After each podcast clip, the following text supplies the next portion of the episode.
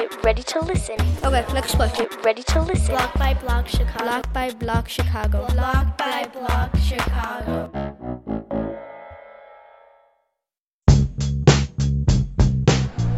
Hi, my name is Natalie. Ring ring, oops, my phone rang. Teacher says to put it in my locker. Here's Mike the security guard explaining what he thinks about phones. Do you think that there will be no more phones in the future? Negative. I believe that there will be more phones in the future. As far as mobile phones, less house phones, more cell phones. Okay. Question 2. What types of phones do you think they will make in the future? I think, for the most being right now, it seems like our phones are getting bigger.